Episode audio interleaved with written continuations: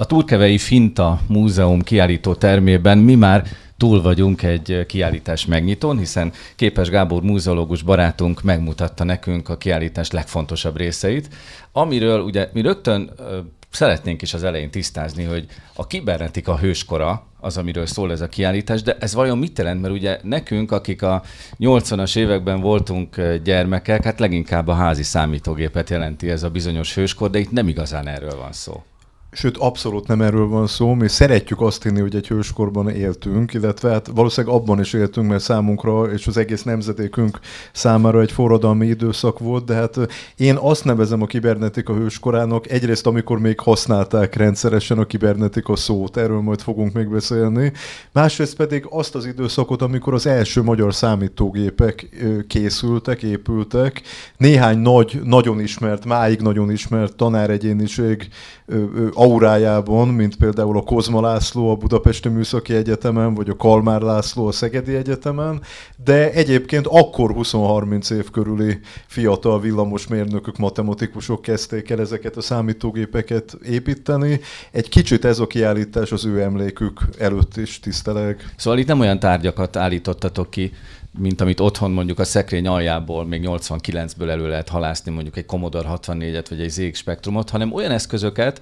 amik sehol senkinek nem volt otthon, hiszen ez még nem a házi számítástechnika világa, hanem mondjuk így a számítóközpontok, a lyukkártyák és hasonló eszközök. Mik volt, csak így felsorolásszerűen mik láthatók így a van, hát az egyszerű kézi számoló eszközöktől kezdve a kibernetikai játékokon át egészen a robotemberig nagyon széles a skála, de jó pár olyan tárgyat mutatunk be. Én megkockáztatom, hogy a, a kiállított tárgyanyagnak legalább a fele olyan, amelyik most először látható. Tehát eddig soha sehol semmilyen kiállításban nem került. Részben azért ennek szomorú apropója van, mert Kovács Győző hagyatékából kerültek elő, az ő özvegye adta át kiállítási célra. Részben meg más számítástechnikai technikusokat, például Dömölki Bálintot kerestem meg, és ő is adott kölcsönzött tárgyakat a kiállításhoz. Egyébként még engedd meg, hogy egy mondatot elmondjak erről a kiállításról, azt, hogy nagyon érdekes turkevei apropója van. Azon túl, hogy én már ide szinte hazajárok, mert jó pár kiállítást rendeztem Turkevén és a Finta Múzeum csapatával, mely közös alkotómunkát végzünk. Azon túl az is az apropója, hogy itt Turkevén, és ezt kevesen tudják, sőt be kell vonanom, hogy én is nem olyan régen tudtam meg, készült állatmodell, készült műállat. Ennek a kiállításnak az egyik legkülönlegesebb darabja, és a legismertebb darabja az a Muszka Dániel által Szegeden készített katicabogár, aminek itt egy modelljét be is mutatjuk a kiállításban. Talán ez a kis picike? Hát körülbelül ennek... egy tenyérnyi nagyságú katicabogarat nem, látunk itt az asztalon. Nem, nem, nem, nem, nem, az, az, az már egy Muszka Daniel által később, idén vagy tavaly, tehát egy-két évvel ezelőtt megépített kis miniatűr játékváltozat.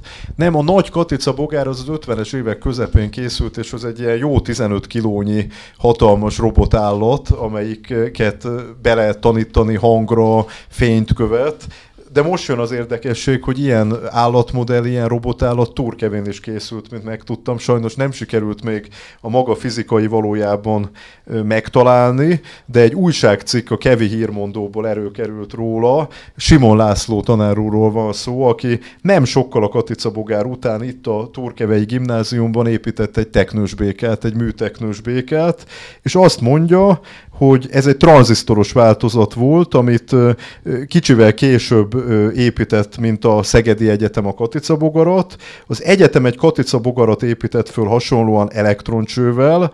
Az enyém két és fél kilogramm volt, az egyetemé pedig 8 kiló, hát én szerintem még több is. És ez mikor készült? Ez a 60-as évek vége felé készülhetett.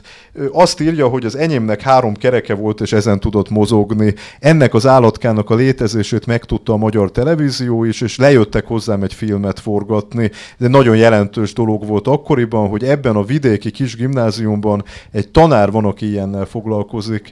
Hát én is azt gondolom, hogy a kibernetika hőskora az ilyen nagy tanár egyéniségekről szól. Ez az oka annak, hogy éppen túl kevére hoztad a kiállítást? Nem, ez már a hozadéka és ezért imádok vándorkiállításokat rendezni, mert egy-egy kiállítás kapcsán megmozdul a helyi közösség, és nagyon izgalmas dolgok kerülnek elő. amiből úgy általában a magyar kultúra profitál. A dióhéjban ennyit a kiállításról, amire vissza fog majd még térni természetesen. Ahogy itt az előbb már említettétek, itt az asztalon is van egy kis mini kiállítás, amit mi a Netidők Asztaltársaság, ugye mi megszoktuk, hogy hét műtárgya című műsorcímet visszahozzuk a beszélgetéseinkbe, úgyhogy vissza-visszatérünk majd ezekre a kis tárgyakra a beszélgetésünk közben. De itt rögtön az elején akkor hadd mutassam be én is a társaságot, Képes Gábor múzeológust, a Magyar Műszaki és Közlekedési Múzeum osztályvezetőjét hallottuk. Szeretettel köszöntelek benneteket. Mellette ül Dragon György, újságíró, zeneszerző. Maximális tiszteletem mindenkinek. mester,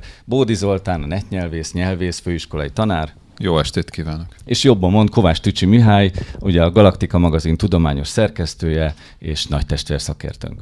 Jó estét kívánok! Én pedig a Netidők elindítója, Magyar Rádió Nonprofit ZRT program szerkesztője vagyok, Szilágyi Árpád. És üdvözlöm Önöket is, akik itt hallgatnak bennünket, meg azokat is, akik majd felvételről hallgatják meg a mi beszélgetésünket. A Netidők az a Petőfi Rádióban elindított műsor, és ennek ez a műsor most éppen pihen a rádióban, ezért jó néhány olyan helyszínt találunk most meg az év végén. Ugye két héttel ezelőtt voltunk a Hungarokon Science Fiction találkozón, országos Science science fiction találkozón az Uránia Nemzeti Filmszínházban, és az év hátralevő részében még lesz néhány olyan alkalom, amikor beszélgethetünk az asztaltársasággal. Külön öröm nekünk egyébként, hogy ilyen alkalmunk van beszélgetni az informatika múltjáról, mert ez, ez a tematika időről időre mindig visszatért a netidők társaságba, és előszeretettel foglalkoztunk ezzel. A mi saját múltunkkal is foglalkozunk majd még a beszélgetésünkben. De én rögtön akkor kezdeném is a hét műtárgyát, kis sorozatunkat azzal az eszközzel, ami a tárlatvezetés közben már előjött, hiszen Képes Gábor elmesélte a rövid történetét az M3-as számítógépnek, amivel kapcsolatban szerintem most érdemes lenne tisztázni, hogy itt nem is az első magyar számítógép, hanem az első magyar elektronikus számítógépről van szó. Ugye itt ennek mi a jelentősége? Lényegében igen, mert körülbelül egy évvel korábban már elkezdett Magyarországon Kozma László vezetésével a Műegyetemen működni egy számítógép, amit egyébként számológépnek hívtak, mert ez a magyar szó még nem létezett, hogy számítógép, ez volt a MES 1, de mire az megépült, jelfogókból, egy meglehetősen lassú számológép volt, addigra már a Magyar Tudományos Akadémia kibernetikai kutatócsoportjánál is készült egy gép, amit úgy neveztek el, hogy M3. Ennek a modulját tartom a kezemben? Ennek a modulját tartod a kezedben, és ez a nagy novum benne, hogy ez már nem jelfogókat tartalmaz, tehát nem tartalmaz mozgó alkatrészt, hanem elektroncsöves fölépítésű, tehát tisztán elektronikus. De arra Viszont... kérlek, Gábor, hogy érzékeltessük már az jelenlevők számára is, meg akik majd hallgatnak bennünket, hogy ugye itt van egy mondjuk a TV távirányítójánál kétszer nagyobb modulról alegység, beszélünk, alegység, de ez nem a teljes számítógép, ez csak egy darabja. Több Ugye mellette itt van a mi okostelefonunk az asztalon, ami sokkal kisebb, és már egy komplet számítógépet rejt magába. De ez mekkora eszköznek volt a része? Hát nézd, ez egy körülbelül a pontos méretet nem tudom, de egy körülbelül 60-70 négyzetméternyi számítógépnek egy darabja, több száz ilyen alegységből állt, és ha megnézed, akkor van egy fogantyú a tetején. Amivel most fogom, ugye? Ez arra is szolgált, hogy viszonylag könnyen ki lehessen cserélni, ugyanis ezekre a, az elektroncsöves alegységekre jellemző, hogy ugyanúgy, ahogy a, a, a zseblámpák vagy a, vagy a villanykörték, ugyanúgy ezeknek is véges az élettartalma. Elhasználódott. Tehát egy idő után elhasználódott, kiégett az elektroncső. Itt kellett csatlakoztatni, ugye? Ott kellett csatlakoztatni, és egy meglehetősen hosszú folyamat volt diagnosztizálni, hogy no vajon melyik elektroncső éget ki. Kovács Győző azt mesélte nekem, hogy a számítógépes zene, mint olyan, és most Gyura nézek, az ezért alakult ki az M3 mellett, ugyanis beleiktattak ebbe a számítógépbe egy plusz áramkört, ami minden matematikai műveletnek egy-egy tiszta zenei hangot feleltetett meg, és most egy kicsit leegyszerűsítem a dolgot, de mondhatjuk azt is, hogy onnan tudták, hogy a gépben valami kiégett, hogy elkezdett hamisan muzsikálni. Akik Egyébként vannak... az első dallam, ami fölcsendült magyar számítóközpontban, az a Fürelész volt. És akik jelen vannak, magunkat is beleértve meg a közönségünket, ők azért is szerencsések, mert láthatják, hogy olyan eszközökből állították ezt össze 1959-ben. Így van, ugye? 59-re Tehát ezt kézzel forrasztották. Tehát nem az a technológia, amit mi látunk különböző filmekben, hogy robotok meg mindenféle gépek így automatikusan forrasztják be a integrált áramköröket, hanem itt ellenállások egyenként kézzel beforrasztva. Így van, hát erről Talán a... még nyomtatott áramkör sincs benne. Nincsen. Mai értelemben vett nyomtatott áramkör nincs. Erről a Vasvári György tudna sokat mesélni, akkor, akkor ezt a, a összeállítást vezette. Ez egy valóban egy nagyon komoly feladat volt. Egyrészt alkatrész szerezni is nehéz volt. Szovjetunióból jöttek meg a tervek, de hát jó pár alkatrész már magyar alkat, jó, jó pár részegységet már magyar alkatrészekkel kellett kiváltani. A kiállításban is látható olyan elektroncsöves alegység, amelyben már tungsram rádiócsövek vannak. Na, rövidesen folytatjuk majd még a hét műtárgya sorozatot. Még két eszköz van itt előttünk az asztalon, amit majd kezünkbe fogunk. De most folytassuk a kiállítás címével. A kibernetika hőskora, vagy volt élet a PC előtt. Ugye jól mond, valami ilyesmi a kiállítás címe. Na de honnan származik a kibernetika kifejezés? Ezt szerintem a legfiatalabbak már nem emlékeznek erre a szóra, de a legfiatalabbaknál egy kicsit idősebbek egy angol változatára emlékezhetnek. Bódi Zoltán, a nyelvészünk következik. Hát szerintem még azért a legfiatalabbak is sokszor hallják manapság a cyber kezdetű kifejezéseket, cyberspace, meg minden ilyesmi. Cyberkultúra, hogyha már egy kicsit tovább is tanulnak ezen a területen. Sokunkban ugye ma föl sem merül, hogy az angol nyelvi hatás miatt, hogy azt realizáljuk, észrevegyük, hogy ez ugyanaz a szó, ugyanannak a szó tőnek az angol ejtésű változata, mint ami a kibernetika. Úgyhogy érdemes egy kicsit, kicsit visszagondolnunk a, a korábbi időkre. Szokták így mondani, hogy kibervilág. Hát igen, igen, mert ugye... Csak a furán hangzik, hogy kiber. Miért is hangozna ugye furcsán? Mert az amerikai, az angolos kiejtésű változathoz szoktunk hozzá. De ugye ez a, ez a kiber, a kibernetika található meg benne.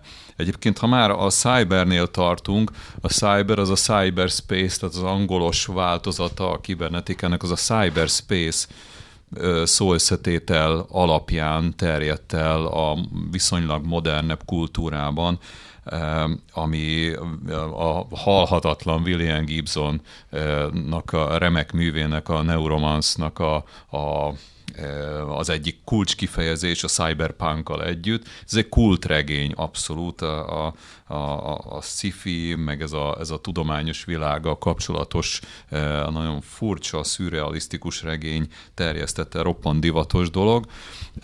Ám maga a kibernetika kifejezés, az természetesen William Gibsonnál jóval-jóval régebbi, egészen visszameltünk már az ókori görögökhöz is, ugye, ők is tudták ezt már, mindent tudtak az ókori görögök, Platónnál a rengeteg dialógus, a retorikai dialógusa ismerős, ezek roppant izgalmasak, nagyon érdekesek egyébként, és ebben található meg a Kubernétos, ami, ami voltaképpen hajós, hajókormányos, hajólapát, hajókormányzást jelent, és egy, egy fantasztikus tudós, az MIT-nak a professzora Norbert Wiener 1948-ban egy publikációjában bevezette a kibernetika fogalmat, pontosan nagyon érdekes módon egyébként az amerikai kultúrára nem annyira jellemző módon egy, egy ókori kultúrkifejezést emelve be a korabeli technológiai iparnak a, a, a tudományos hátterébe. Mi a kapcsolat a, a Platón, illetve a hajókormányos meg a, a kibernetika között? Ugye a kibernetika az vezérlés irányítás technológiát jelent, ami hatás ellenhatásoknak az irányítását e, e, végzi el valamilyen előre programozott technika segítségével, és voltak éppen a hajó kormány is ugyanezt csinálja. Jobbról fúj a szél, akkor abba az irányba tekeri a, a kormánykereket, és akkor a hajó lapát meg a másik irányba fordul el, ugye, és akkor tud egyenesen menni a hajó. Hatás, ellenhatás, tehát valamiféle vezérlés e, található a háttérben. A legérdekesebb, mondom, szerintem a kibernetikában az, hogy manapság már szerintem az emberek nem is, a, nem is azonosítják a cyber kezdetű kifejezésekkel a kibernetikát, pedig ez ugyanaz, és furcsának tűnik, ugye bántja a fülünket, ha azt halljuk, hogy kiber, pedig ez az eredeti kifejezésnek a visszatérése. Nagyon... De még az is furcsa lett volna, hogyha Gábor mondjuk a kiállításnak azt a címet adja, hogy a cybernetika hőskora. Hát igen, ez, ez egyébként, egyébként a nyelv az egy logikus rendszer, tehát miért kellene ugye nekünk majd 2013-ban tudnunk azt, hogy, hogy 1940 2008-ban volt egy Norbert Wiener nevű tudós, és akkor kivel meg Platon, Gorgi, ezt nem is olvastuk, meg azt tudjuk ki az a Platon, meg miért is. Tehát e, most nem, nem, nem arról beszélek, hogy az emberek műveletlenek, nem, hát egyszerűen itt élünk a hétköznapokban, mert miért kellene nekünk tudni, hogy mi volt 2500 évvel ezelőtt, meg mi volt, mit tudom én, 60-70 évvel ezelőtt. E, most ez a divatos, használjuk ezt a kifejezést. Csak egyébként nem árt, mert izgalmas dolog mögé nézni a mai világban használatos kifejezéseknek. Szerintem ez roppant izgalmas, hogy, hogy a legmodernebb, a mai világ legmodernebb technológiai világával kapcsolatos kifejezésnek az alapja az tulajdonképpen visszanyúlik az ókori irodalomhoz és kultúrához. Egyébként, amikor a kiállítás címén gondolkodtunk, akkor egy kicsit bevállalósak voltunk, bátrak voltunk, hogy fölmerjünk vállalni egy ilyen régi elnevezést, mint a kibernetika. Azért is kellett hozzá ezt az alcímet, hogy volt élet a PC előtt, mert rájöttünk, hogy, hogy kevesen fogják tudni, hogy mit jelent. Annak ellenére, hogy egy időben komoly népszerűsítő szakirodalma volt. Nem csak, hogy szakirodalma volt, a Piarista Gimnázium szakköri körülmények között tanított kibernetikát, Kovács Mihály a Tücsi névrokona, a József Attila Gimnáziumban volt egy központi kibernetikus klub Szent Iványi Tibor és Drasni József vezetésével. Jó pár könyv megjelent erről a témáról, Kaján Tibor karikatúráival, aki olyan rendes volt, hogy megengedte, hogy ezeket a karikatúrákat megjelenítsük a, a tablókon. Számos újságcikkben beszámoltak róla, tehát tehát a 60-as évek emberét nagyon izgatta, hogy mi lehet ez az új tudomány. Egyébként volt rá magyar megnevezés is, szabályozás technikának, irányítás technikának, vezérlés technikának nevezték, és ez utal arra, hogy részben ilyen vezérlő folyamatokkal foglalkozik a kibernetika, a gondolkodás megismerésével, gépi modellezésével, részben pedig az élő lénynek a folyamatait próbálja megmodellezni. Hát erre a nagyszerű példa a Katica Bogár. A kibernetika hőskora ez a kiállítás kiállítás címe, ahol tárgyi emlékeket láthatunk főleg, meg persze érdekes történeteket is hallhatunk Képes Gábor múzeológustól, de ebben a Netidők műsorban, aminek most a beszélgetését láthatják, hallhatják a Turkevei Múzeumban, ugye a hallgatók megszokták, hogy azért a hírrovat mindig jelentkezik. Hírekkel mindig kell jelentkezni, és Képes Gábor is mondta, hogy a hírsziporka nem maradhat el, úgyhogy Dragon György hírsziporkái következnek, de ezúttal igen különleges formában, mert ugye a hír műfaj műfajával szemben vagy ellen, ellentétben itt most nem újdonságok következnek, hanem a korszaknak a híreibe enged majd bepillantást Dragon György. Hát gyakorlatilag újdonságok következnek csak 1973-ból. Tehát most üljünk be a képzeletbeli időgépünkbe, és azonnal pattanjunk föl, és utazunk el Angliába. Most egy kicsit, hogyha a hifit visszavennénk, lennének ilyen szűrők, akkor egy kis ilyen statikus sercegéssel a háttérben már is olvashatnám a friss híreket, a ne is netidőknek nevezik, hanem a Kiberidők című műsor hírsziporkáit hallják, kedves hallgatóink. 1973-ból az IBM a Szovjetunió részére új számítógépet szállít, a 370 per 155-ös készüléket, amely a különböző igazgatóságok szerint a legnagyobb számítógép, amit valaha az IBM a Szovjetuniónak eladott. Most itt ez ma egy természetes dolog, hogy az IBM Szovjetunió, Oroszország bármelyik utodállamának számítógépeket ad el. 1970-ben járunk az időgépünkkel. Gondoljunk bele, hogy az IBM már akkor is egy hatalmas nagy cég volt, amely ugye szállította a különböző ipari, katonai, egyéb eszközöknek és vállalatoknak. Ez egy hatalmas nagy dolog volt, de hogy meglássuk, hogy ez mekkora nagy dolog volt, Angliából fogunk most néhány hírt hallani, egy olyan cégről, amelyik ma már, ha létezik is, nagyon eltűnt a sülyeztőben, de akkor az IBM legnagyobb versenytársa volt, úgy hívták őket, hogy ICT, illetve ICL. A későbbiekben akik egy Woolworth nevű angol cégnek szállítottak számítógépeket, méghozzá egy millió angol font értékben, ez akkor sokkal többet ért, mint manapság. Manapság is azért sok pénzről van szó, de akkor egy millió angol font hihetetlen sok pénz volt. Az a következő számítógépeket jelentette. Egy darab 1904 S típusú gépet 128 kilobájt memóriával. Félelmetes mennyiségű memóriáról van szó. A másik gép egy 32 kilobájtos 1902A, és ezek mellé 100 darab VDU. Na, ki tudja, mi az a VDU? Valaki jelentkezik esetleg? Én tudom, mert én puskáztam. De ez a VDU szintén egy olyan kifejezés, ami mára eltűnt, még, még az időgépünkben ülünk, akkor gyorsan árulom, ez a Video Display Unit. Ezek a készülékek ugyanis azt tették, hogy volt egy központi számítógép, amely körülültek a kedves dolgozó emberek, akik mi magyarul terminálnak hívtuk ezt, de ez, ez volt a VDU, akik terminálokon keresztül kommunikáltak a központi számítógéppel, és ott írogatták, jegyezgették a kis programjukat, vagy csinálták a saját kis munkájukat, és amikor a központi számítógéptől megkapták a taskot, mert ezt, ezt, ezt mondtuk, tehát megkapták az engedélyt, hogy futtassák a programot, vagy az ő idejük eljött, akkor küldhették el a központi egységnek, ezeknek 32 kilobájtos, illetve 128 kilobájtos szuper számítógépnek ezeket a dolgokat. De hogy milyen volt egy VDU annak idején, nagyon fontos hír 1973-ból, hogy egy kis, kis Lancashire cég, a Terminal Display Systems, bejelentette az első olyan VDU-t, tehát az első olyan terminált, ahol a háttérszint is és a betűszint is lehetett állítani. 40 évvel ezelőtt vagyunk, 40 éve volt? 70, igen. 40 évvel ezelőtt vagyunk, és képzeljék el, hogy akkor született meg az első terminál, ahol egyáltalán színesben lehetett bármit nézni. Hát manapság bármelyik mobiltelefon, vagy bármi minden millió színekben pompázik. És ez a készülék, tehát ez csak egy terminál, nem tud semmit, csak annyit tud, hogy gépelek, és megjelenik a képernyőn a szöveg, 2000 fontot kóstált. Ez, ezért autót lehetett venni gyakorlatilag. Fantasztikus nagy összegről van szó. Lapozunk tovább, hogy még egy okosságot megtudjunk. Egy új cég Draytonban, Middlesexben bejelentette egy újfajta digitalizáló felületet, ami gyakorlatilag egy üveglap, amelyet ha hozzáérünk az ujjunkkal, akkor ezt be lehet vinni a számítógépbe. Manapság Mennyi készülék tudja ezt? Mindegyik gyakorlatilag, mindegyik tudja. Érintőképernyő már 40 éves? Én ezt nem hívnám érintőképernyőnek, inkább úgy mondanám, hogy hogy touch surface, tehát érintő felület.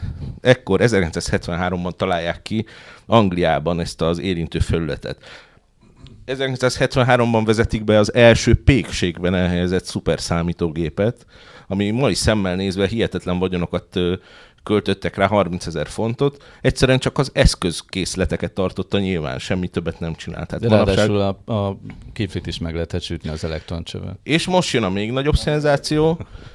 1973-ban egy Ferranti nevű cég, aki a, akkor nagy cég volt, bejelentette az első villogásmentes terminált. Első villogásmentes képernyő. Tehát képzeljük el, hogy se színes nem volt, és még villogott is, és ott ültek a kedves kollégák a katódsugárcsöves képernyő előtt, és hát égették ki a szemüket gyakorlatilag. Ez elképesztő, hogy, hogy hol járunk, és, és 40 éve, ez nem is a 60-as évek, amiről itt a Gábor beszélt, de gyakorlatilag nagyon sok olyan technológia született 40 évvel ezelőtt, ami manapság abszolút tökéletesen természetes. Érintőképernyő, színes képernyő, nem villogó képernyő, és még sorolhatnánk sokáig. De ugorjunk tíz évet, hogy eljussunk 1983-ba is, hogy azért már lássuk, hogy mennyit fejlődik tíz év alatt, amikor már nem kibernetikának nevezzük, hanem azért már mi is már kezdjük azt, hogy ez informatika kezd lenni talán, vagy valami komputerek vannak ott talán. És 1983-ban például akkor adták oda a számítógépnek először az év embere díjat. Nem tudom, erre valaki emlékszik-e itt a jelenlevők közül. A Business Week, illetve a Time mind a kettő magazin odaadta a számítógép nyerte az évembere díjat. Ő, ő volt az első, hogy így személyesítsem a számítógépet, aki nem emberként nyerte meg ezt a díjat. 1983-ról van szó.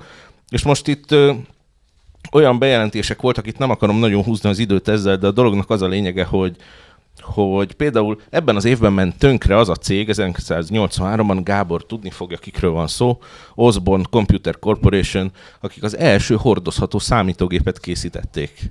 Erről tavaly itt beszéltünk is, szó is volt róla. Turkevei barátaim is tudják, mert ki volt állítva itt a múzeumban.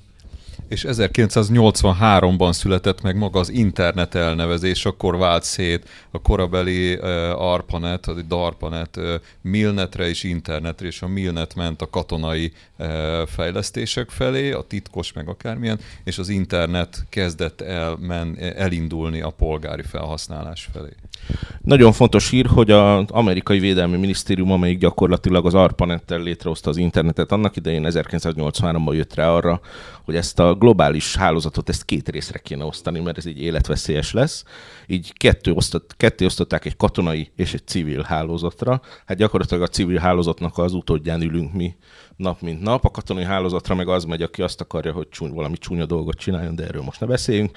Viszont ami nagyon fontos, hogy a médiába is belopakodott ez a számítógép. 1983-ban jelent meg ugyanis a legendás War Games című film, nem tudom, hogy ez mond-e valakinek valamit, amelyben egy fiatal ember, akit Matthew Broderick játszott, betört egy számítógépbe, és majdnem sikerült a harmadik világháborút létrehozniuk ezáltal. Most ez, ez a film volt az, amit nagyon sokan a szakmában gyakorlatilag a számítógép hát hogy is mondjam, bemutatásának, vagy közelebb hozásának neveznek.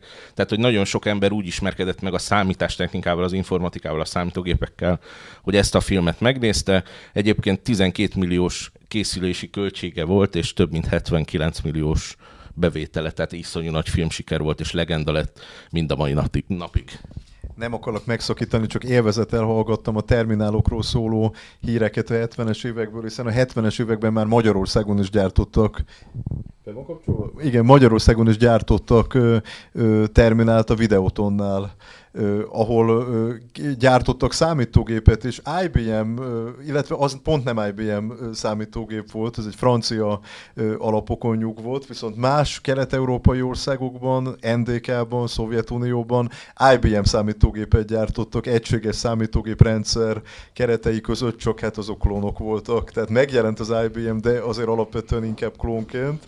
És még egy mondatot engedjetek meg, képernyők, képernyők. Hát abban az időszakban, az 50-es, 60-as években, amelyekről, amelyről az én kiállításom szól, ott képernyőről még nem volt szó, ott a nyomtató volt a kijelző. A játékprogramokat úgy tudták megvalósítani, hogy a játékállást a számítógép egyenként kinyomtatta, bár ez egy eléggé drága dolog volt egy ilyen számítógépen játszani, de azért előfordult.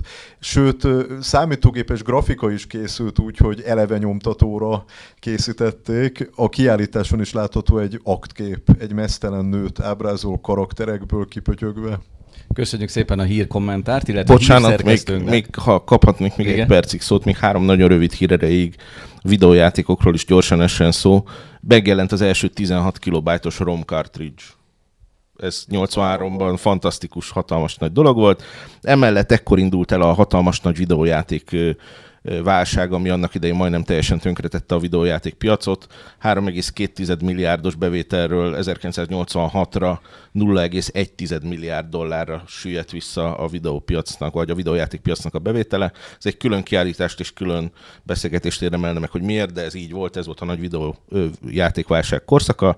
És egy utolsó hír csak, hogy belehozzuk a kultúrát még egyszer. Az MCA Universal, a filmgyártó beperelte a Nintendo-t még hozzá, egy olyan játék miatt, aminek az a cím, hogy Donkey Kong, ugyanis úgy gondolták, hogy az az ő King Kong filmjüknek a különböző e, ilyen védelmi jogait meg, meg, meg e, hogy mondják ezt, megsértette, köszönöm szépen, tehát, hogy megsértette a, a King Kongnak a jogait, egyébként magát a, a, ezt a tárgyalást nem tartották meg, megegyeztek a felek, és maga, és az Universal fizetett a Nintendo-nak érdekességképpen 1,8 millió dollárt a okozott károk miatt. Ennyit szerettem volna, még köszönöm szépen. Hírszerkesztőnket Dragon Györgyöt hallottuk, és most ebben a beszélgetésben nagy időknek még nagyobb tanúja következik Kovács Tücsi Mihály személyében, aki ugye szintén hát velünk azért nagyjából hasonló korú vagy, de a te számodra mégsem a házi számítógépek, és még kevésbé ezek az asztali számítógépek jelentették a,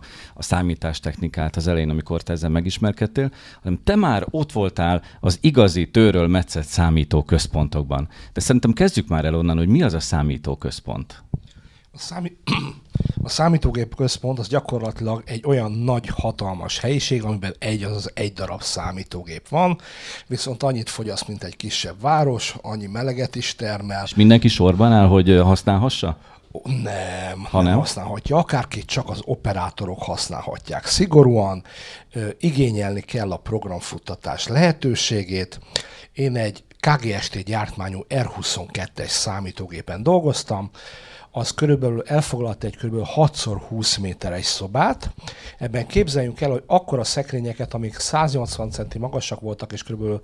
70x70 centi széles és mély, és ebből volt kb. 30 darab szekrény ebben a szobában, ez volt maga a számítógép, Összességében azt mondom, hogy kevesebbet tudott, mint egy Commodore 64-es. Te mit csináltál ezen a számítógépen? Én kérlek szépen operátor voltam, hozzám jött mindenki kunyizni, hogyha valami programot, saját maga által programot futtatni akart. De ez hogy történt? Tehát megírta a programot, és oda vitte, hogy te, Tücsi, légy szíves, próbáld már ki ezt a programot. Á, nem. A tanszéken meg kellett igényelni, hogy futtassa, ő megírta a programot, akkor, amikor megkapta az engedélyt, akkor be kellett mennie a lyukkártya lyukasztó lányokhoz, ő belőlük négy darab volt, ilyen gyakorlatilag akkora asztalnál dolgoztak, mint egy mostani normál íróasztal, ami semmi másra nem szolgált, mint hogy egyik végén beleraktak egy nagy adag üres lyukkártyát, és ők pedig nyomogatva a billentyűket, mint egy klasszikus író, ö, gépírónők, kiukaszgatták a kártyákon a megfelelő lyukokat. Várj már egy picit. Mindenki tudja, hogy mi az a lyukkártya? Mert a kifejezésre szerintem emlékeznek. De hogy mire szolgált? Azt tudja valaki? Nyújtsa fel a kezét, aki tudja, hogy mire szolgált a lyukkártya. Senki nem nyújtja a kezét. Mi, mire szolgált a lyukkártya? A lyukkártya az maga az volt, az egy papír volt, ami lyukak voltak, és le lehetett olvasni. Így lehetett a számítógépbe adatokat és magát a programot is bevinni. Tehát ez a pendrive-nak az elődje? Még, még, még a sokkal, még sokkal elődje, mert még nem csak az, hogy nem futtatható volt igazára itt a program, mert hogy nem a gép tárolt el, hanem magák a kártyák tárolták az egészet. Így ezzel az analógiával tényleg lehetne a pendrive-nak, vagy bármilyen nek az előnye, de tényleg az volt, hogy bevitték a jányokhoz, ők lejukasztották egyrészt külön a programot, és aztán külön a hozzávaló adatokat. Ez egy a Gödöllői Agrártudomány Egyetem volt, úgyhogy mit tudom én, volt olyan, hogy ilyen a különböző gabona érlési folyamatoknak a bla bla bla adattábláit kellett lefuttatni. Tehát kijöttek a lyukasztókkal, megvan a lyuka, minden, akkor bejöttek hozzánk, akkor volt először fúj, mi csak így elegánsan az aj, asztal alól gomnyomással nyitottik az ajtót, mert oda akár be se jöhetett. Akkor bejöttek, akkor nagy, nagy kegyesen megengedtünk, hogy igen, abba a lyukkártyaolvasóba rakja bele a programot. Oké, okay, beolvastam, mi elindítottuk innen a saját kis billentyűzetünkről a, az egésznek a beolvasását. Na most ehhez még tudni kell, hogy ez nem egy ilyen hagyományos volt, hanem egy echte írógép volt, amelyik ilyen kísérteties módon időnként visszapofázott. Tehát én ugyanúgy pötyögtem vele, és a billentyű a papírra nyomta, azért, mire jött a számítógép válasza, és ugyanúgy, csak úgy saját magától mozogva, ugyanúgy kiírta. Tehát ugyanúgy működött, mint most egy számítógép, csak éppen egy írógéppel. Akkor jó, szoftver elindult, oké, kéri az adatokat, akkor bejöttek az adatkártyák, azokat is elolvasta, beolvasta, elkezdett őrült mód villogni, csittegni, csattogni, majd pedig beindultak a nyomtatók, mert hát ugye bár képernyők nem voltak még akkor, óriási sornyomtatók voltak, ami úgy képzeljük el, hogy hát akkor mint egy két darab egymásra állított automata mosógép. Egyszerre egyetlen sort ütött le, tehát nem egyetlen betűt hanem egyetlen sort, és ilyen, hát A3-as méretben nyomott le. Tehát emiatt, hogy egyszerre 160 darab kalapács ütött le, irgalmatlan hangja volt. Tehát amikor elkezdte, elkezdett nyomtatni, akkor egy szabály szerint így folyt ki belőle a leporelló, tehát ilyen elképzelhetetlen fut, futóember sebességével okátta ki magából a papírt, de viszont ezek a kalapácsok ütése miatt körülbelül olyan, olyan hangja volt, hogy így a, a felszálló repülőgép mellett álltunk volna. És ebből a szobában kettő darab ilyen printer volt egymás mellett, és ha kettő egyszerre beindult, akkor be kellett állni a kettő közé, és biztosan el lehetett menni két hét betegszabadságra, hogy pihentessük a füleinket, mert olyan károsodást okozott. Na azt mond még el, Tücsi, hogy a te feladatod, ugye operátor voltál, ezt mondtad, hogy ez egy megbecsült feladat volt? Tehát, ugye, aki kezeli a gépet, egy nagyon fontos poszton ült, de ezt te állásban csináltad ezt a feladatot? Igen, ez a főállásban csináltam 9 hónapig, és gyakorlatilag az az Isten utáni első kategória, tehát én voltam az, aki keresztül hozzá lehetett férni a géphez, és ugye bár Gábor kollégám bemutatta azt a karakterekből álló kis Madonnát, illetve az aktot, na nekem abból kb. 26-30 különböző példányom volt a Mickey Egértől kezdve a Zorroig, és az egyetemista lányoknál az ember nagyon jó tudott lenni, hogyha kinyomtatott neki egy Mickey Egeret vagy Zorro. Nekünk is van a múzeumban Mickey Egerünk és Leninünk, csak azt nem akartam elhozni, viszont itt úgy van egyszerre aktképünk és Madonnánk, hogy ez egy számítóközpontot díszített ez a kép, és meg lehetett fordítani, tehát hogyha jött egy prűd látogató, akkor a szép mesztelen nőt megfordították, és lett belőle egy nagyon bájos Madonna anyagyermekével. Van még egy érdekesség a számítógépről, hogy ö, ez már egy ilyen félig modernizált volt. Tehát ott már voltak létező terminálok is, ami úgy, ahogy miről az előbb beszéltünk, hogy képernyő és billentyűzet, és akkor feltűntek az első merevlemezek, kis Winchesterek is, amikről azt kell tudni, hogy ott óriási méretű Winchesterek voltak, 20 megabájtosak, és ezek pontosan akkorák Hát egy voltak, centrifuga mint, akkora volt. igen, maga a, az olvasó akkora volt, mint, egy, mint, mint inkább automata mosógép, szerintem akkora méretű, és szó szerint, mint egy autókerék akkora volt, és ez még nem volt zárt, hanem egy ilyen fedeles műanyag dobozba volt, be kellett rakni, az ember leszette a búrát, és akkor az olvasófejek úgy mentek be közé. Na most ez akkor még egy olyan ritka technológia volt, hogy kokomlistás volt, amit manapság már nem igazán tudnak mi, hadászati okokból tiltott volt a KGST országoknak eladni. Ezért az ilyeneket ők a pótkerekek helyén csempészték be az autóval, kimentek autóval, megvették, a pótkereket itt hagyták, berakták a pótkerék helyére a merevlemezt, és úgy jöttek vele haza. És mivel ezek a lemezek szabadon voltak, nekem, mint operátornak az egyik karbantartási feladatom például az volt, hogy ezt föl kellett tenni egy spéci asztalra, ahol alkoholos vattás pa- pamacsokkal tisztítottuk a lemeznek a felületét. Magam is dolgoztam operátorként, így elnézést, hogy hadd meséljek két rövid történetet. Az egyik központi statisztikai hivatal számítógépes központjában dolgoztam, ott három darab hatfős operátor csapat cserélte egymást 12 óránként, hiszen ahogy a Gábor is mesélte, a számítógépet nem lehetett kikapcsolni. Itt az volt a dolognak a szépsége, hogy három darab Honeywell eh, kokomlistás számítógép volt az országban, egyike volt a KSH-nál. Tehát amikor jöttek oda fotózni például eh, az évkönyvhöz, akkor körülbelül másfél órán keresztül kellett beállítani azt, hogy ne látszon kokomlistás eszköz a, a kamerában, mert szinte minden csempészet eszköz volt. De nem is ez a lényeg a dolognak, hanem hat fős operátor csoport dolgozott. Ott azért már lyukkártyaolvasó már arra volt, hogy a hátizsákunkat azon tartottuk, tehát ott már kor, kicsit korszerűbb volt az eszköz. De a dolognak az volt a lényege, hogy bejött egy request, ilyen szép magyarosan, bármelyik ö, külföldi cégtől, vagy bármelyik külsős cégtől, hogy ők dolgozni akarnak a számítógéppel, az kiírta a VDU-ra, azaz a, a terminálra, hogy melyik szalagot tegyük fel, azt felraktuk a megfelelő szalagegységre, és így, így dolgoztunk egész nap gyakorlatilag, ebb- ebből állt a munkánk. Ám de 6 órakor volt a, a ja, és mindig kellemes 24 fok volt, mert a számítógépnek állandóan temperált 24 fokos környezetben kellett működnie, de egyébként úgynevezett paritás hibákat kezdett el produkálni, ami minden operátornak a legnagyobb ellensége volt egyébként mert nem lehetett tudni, mi a baj. Tehát a paritás hiba az olyan, mint amikor az ember azt mondja, hogy rosszul van, de mi bajod van, nem tudom, de rosszul vagyok. Tehát az passz, az bármi lehetett. Következő történt, először voltam operátorként azon a munkahelyen, végigcsináltuk a 12 órát, indultam volna haza, mondták, hogy azt, azt, azt nem mész sehova. Hát mondom, mi, mi, mi történik? Hát az a helyzet, hogy vannak ezek a szalag egységek, és mindegyiken van egy ilyen kis műanyag gyűrű, amivel az írásvédettséget lehet állítani rajta. Tehát, hogyha beledugom a szalagegységbe, akkor lehet ráírni adatot, ha leveszem róla, akkor nem lehet. És ilyen kis gyűrűből volt ott több száz különböző színű, mondta, hogy hú, hát már tartozunk a délutáni a következő egységnek egy, egy visszavágóval. Két darab hatfős csoport, délután hatkor számítógépet leállította, ugye paritás hibával azt elő tudtuk idézni, és hát mint a számháború elkezdtünk egymással csatázni ott a számítógép folyosón ezekkel a gyűrűkkel elkezdtük dobálni egymást. Ez egészen addig tartott, amikor fél hétkor a KSH-nak az igazgatója bejött, és megkérdezte, hogy miért nem megy a számítógép. Na most abban a pillanatban fejbe találta egy ilyen kék gyűrű, és megkérdezte, hogy melyik csapat áll vesztésre. Na, oda állt be, És folytatott tovább a csata, ugyanis kiderült, hogy ez általában a KSH-nál délután hatkor egy normálisan előforduló esemény volt.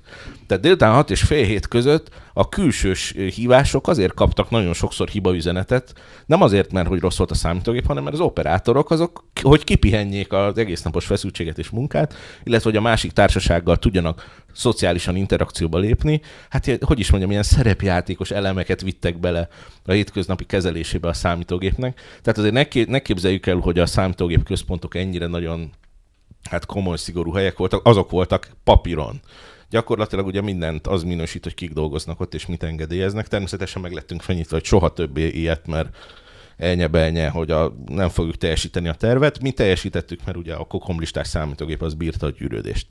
A másik, ami, ami nagyon fontos, az tényleg ez, amit a Tücsi is mondott, hogy jöttek a kollégák, hogy hát nem lehetne, hogy én futtassam a kis programomat. Operátor ilyenkor mit mondott? Na hát ez mennyit ér meg neked? Hát nem is tudom, hozok neked holnap palacsintát? Nem, hát hatan vagyunk, hát találj ki valami jobbat.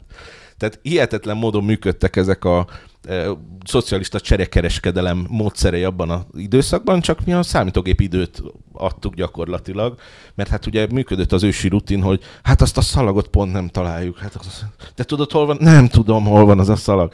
Tehát azért, azért ez egy nagyon érdekes ilyen, dzsungel volt ez is gyakorlatilag. Kívülről úgy nézett ki, hogy ez egy steril, tökéletesen működő szuper dolog. Belülről abszolút ugyanolyan volt, mint amit az utcára kimenve, hogy másmilyen állami vállalatnál tapasztalhattunk. A különbség csak az, hogy tilos volt fotózni, mert minden kokomlistás volt. Bocsánat, csak ennyit szerettem volna. Köszönöm szépen.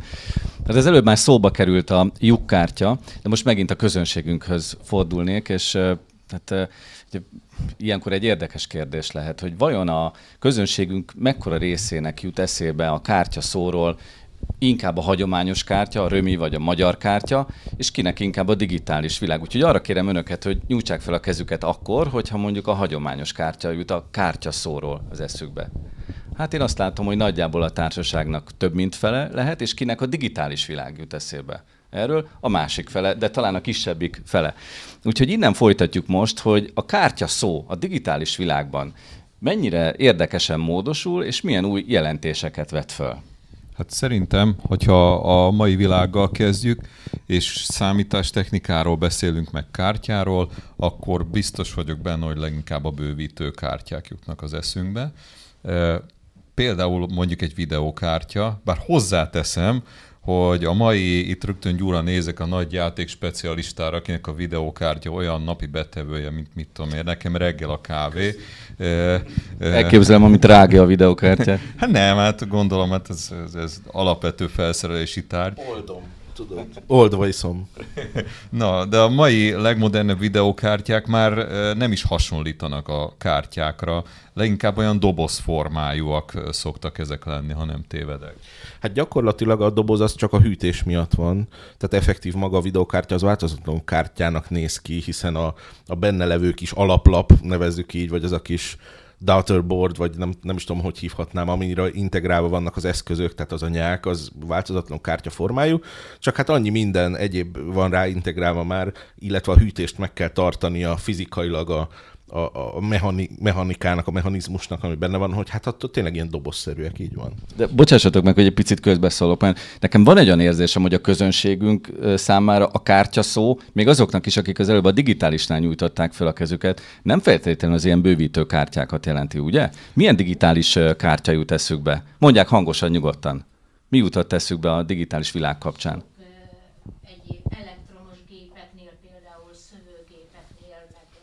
Erre a válaszra nem, vál, nem vártam, vagy nem, nem gondoltam, hogy a szövőgépek... De milyen kártya van még? Milyen? Színkártya. Színkártya. Aztán Igen. milyen van még? Memória, bankkártya. Bankkártya, memória, hát minden, igen. minden össze, chipkártya, sőt, PayPass, ugye? Így hívják, ilyen kártyák is vannak ma már. Tehát a kártya az egy nagyon-nagyon általános képi kifejezésé, tulajdonképpen metaforává vált a technológiai világban, és egészen a mai világunkban is. De mondom, szerintem most leginkább, ha, ha a számítógépre gondolunk, akkor valamilyen bővítőkártya, ha a számítógépen kívüli mondjuk mobil technológiára, akkor ugye nyilván SIM kártya, illetve e, valamilyen memóriakártya, És... Egyébként a bővítőkártya az funkciójában nagyon hasonló lenne, mint a, ez a modul. Igen, Ugye, csak ez nem a... egy kártyaként működik, hanem modulként, de az is hasonlóképpen beledugjuk a számítógépbe a bővítőkártyát, mint ezt a modult annak idején az M3-asba. Igen, csak ugye ez az M3-asba való modul, ez tartalmaz két darab elektroncsövet, két darab elektroncsövet, meg néhány ellenállást, meg húzalokat, meg keretet, de mondjuk egy nagyobb mai videokártya is körülbelül ilyen méretű lehet egyébként úgy ránézve, csak ez egy zárt ilyen dobozban van. Na, mindegy, szóval a kártya. Nyilvánvaló, hogy ezek az eszközök mindig, mindaz, amit eddig összeszedtünk és kártyának nevezünk, Egyébként nyugodtan visszatérhetünk a, a lyukkártyára is.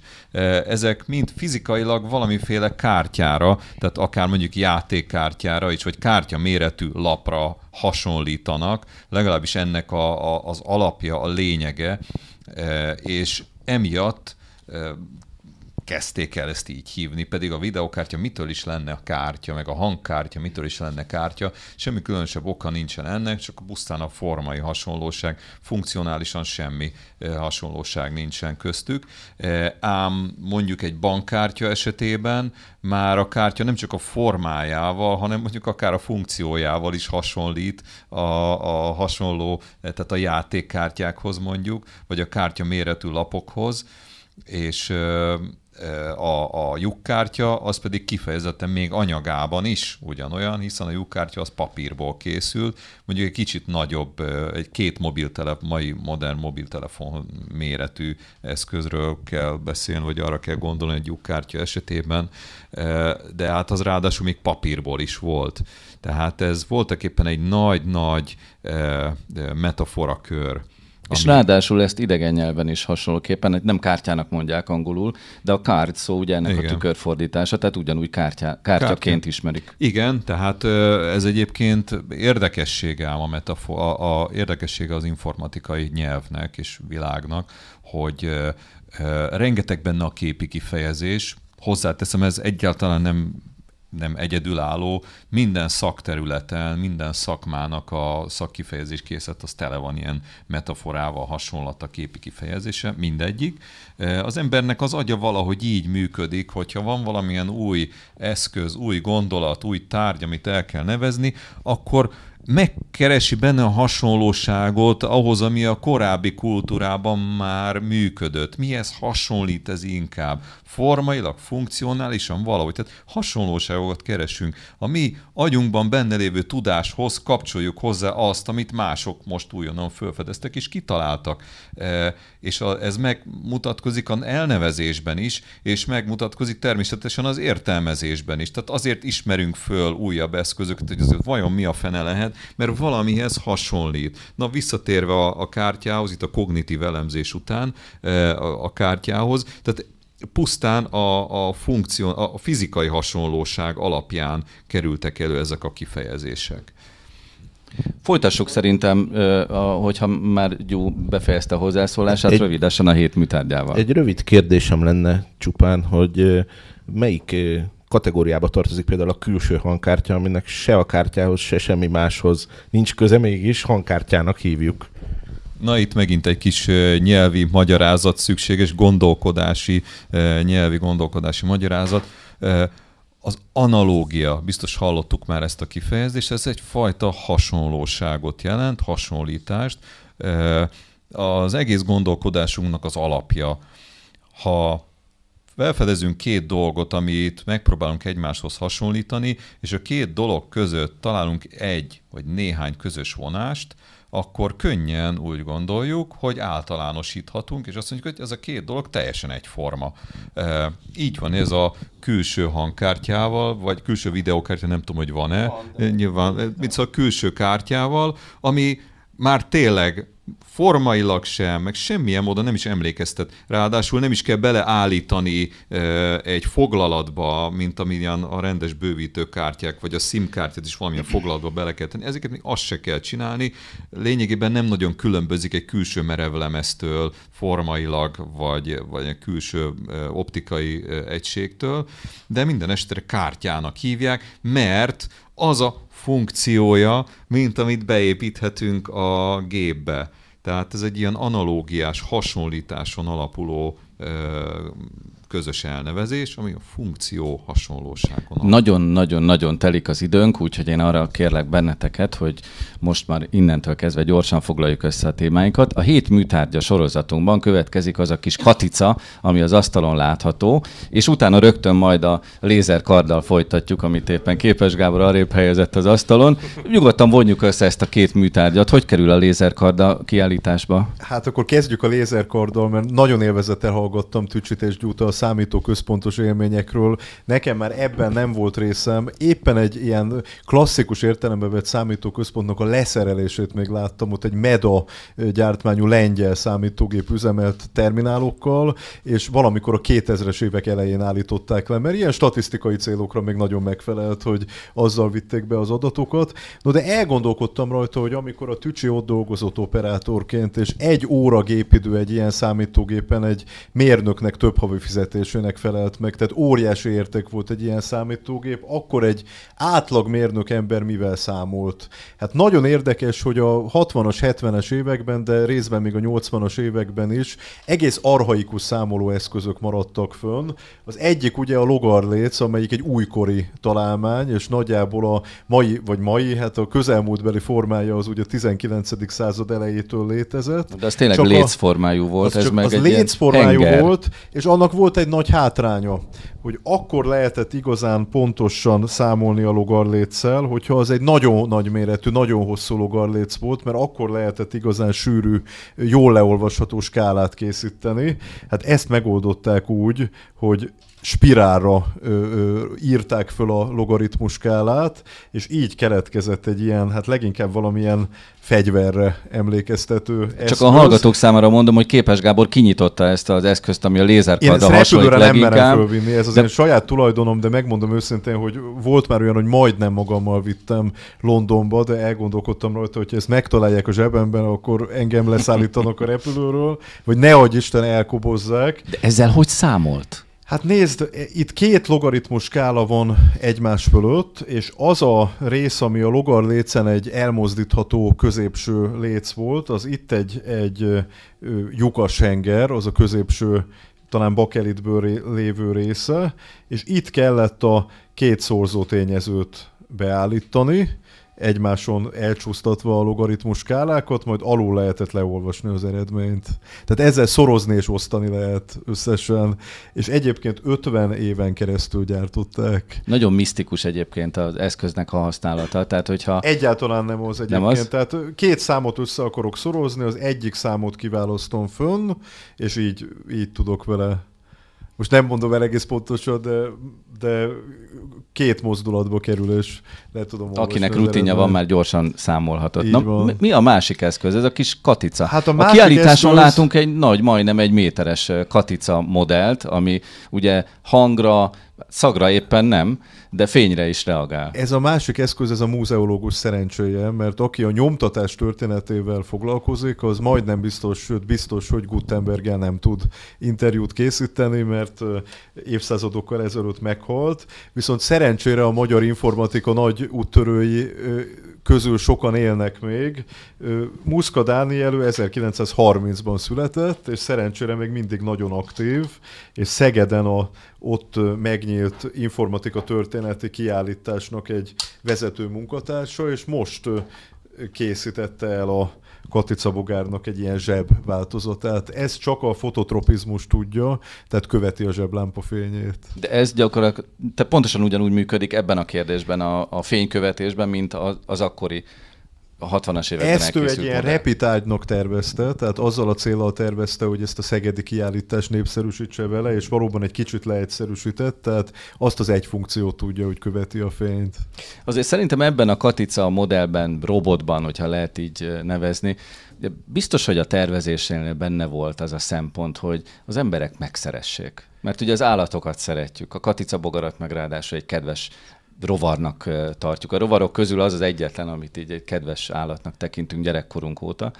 Úgyhogy én most onnan, ott folytatnám ezt a kis beszélgetést, hogy a játékok világában az állatok miképpen jelentek meg, mert bár ez nem annyira játék, játékosan használható, de a játékok világa az már sokkal inkább közel volt a gyerekekhez, a fiatalokhoz, és ezekben megjelentek az állatok is, de nagyon korán.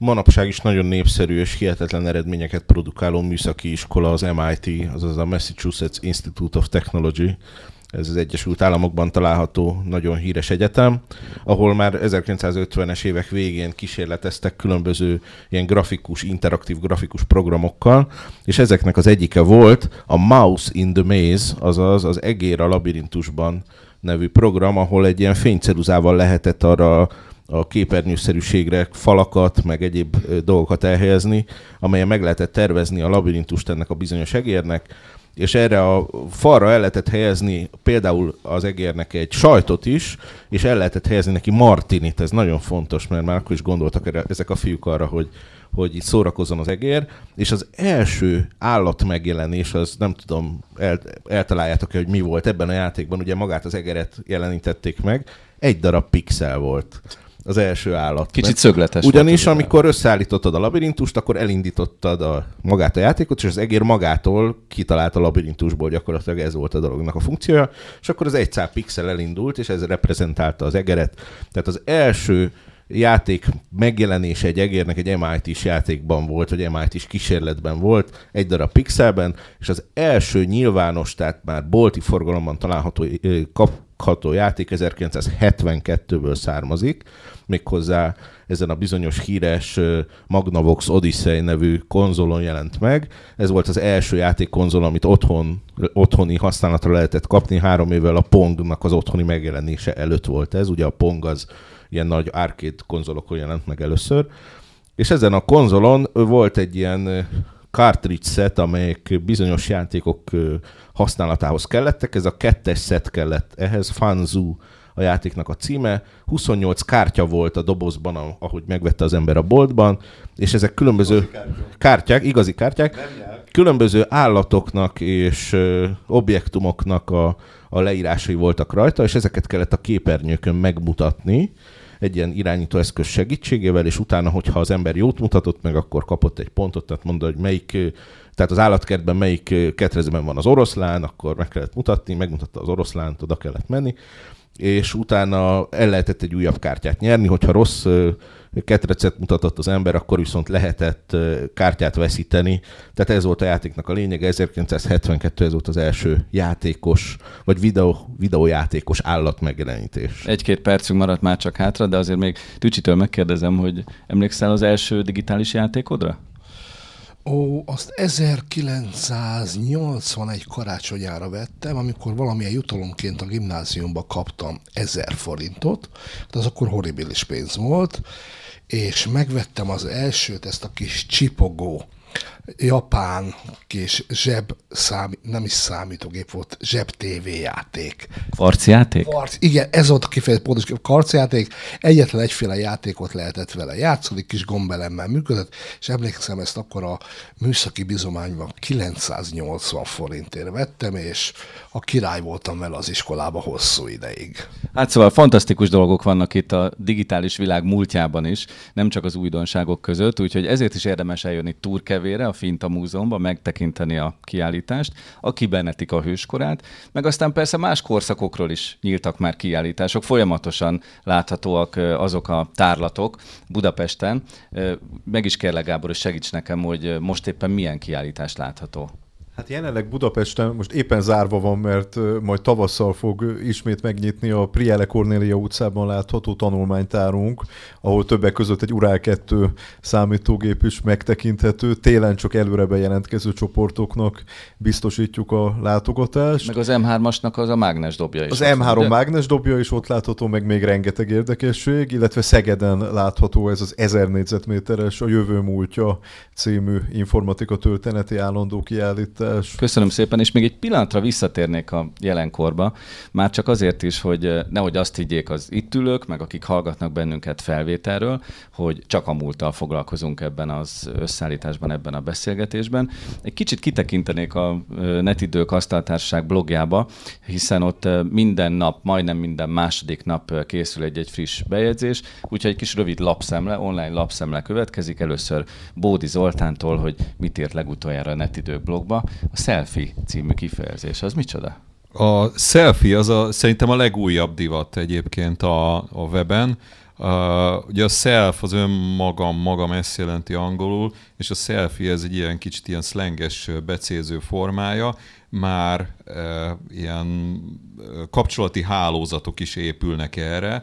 A selfie az egy olyan fotó, amit jellemzően okostelefonba épített kamerával készítek saját magamról, így fogom és magam elé tartom, lefényképezem önmagam, és ezt a képet természetesen az okostelefonnak az állandó webes kapcsolatával és az alkalmazásaival rögtön fölteszem az internetre, Facebookra és egyéb ilyen kapcsolati hálózatokra, a híres, hírhet és mindenki által nagyon kedvelt Justin Bieber is belerakta a csomó pénzét egy vadonatúj ilyen szolgáltatásba.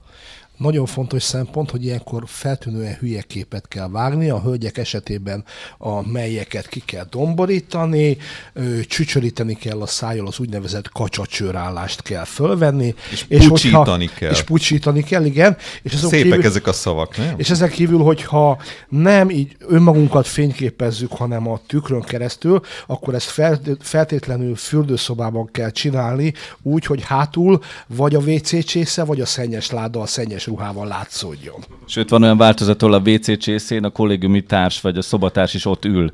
Igen, és éppen próbálja elvégezni nagyon morcképpen a dolgát. Igen. Na még egy ajánlat, mert ugye Tücsi is ír a mi blogunkba, egyébként netidők.poster.hu, érdemes fölkeresni majdnem minden második napon. Ott Tücsi legutóbb a Bőrkesztyű az okos telefonhoz című eszközről írt. Igen, hát az okos telefonokat ugye bár kézzel, új mozgással kezeljük, igen, de jön a hideg tél, kesztyű van rajtunk. Kesztyűvel nem működik. Nemrégiben kitalálták az olyan speciális kötött kesztyűt, aminek az új begy részében olyan anyagokat kötöttek bele, hogy azt érzékelni tudja a képernyő. De hát ugye bár egy úri ember, egy elegánsabb üzletember, stb. Hát hogy néznek ki egy elegáns moher kabátban, és akkor egy ilyen kötött kesztyűben, mint az egyetemisták. Úgyhogy az egyik cég kiadott egy bőrkesztyűt, nagyon elegáns bőrkesztyűt, de mivel abban nem tudtak beleszőni, ezért mint a klasszikusan, mint amilyen a 30-as évek filmjeiben látható, hogy az öreg sült árus a tűz fölött az olyan kesztyűjébe, aminek nincsenek új hegyei.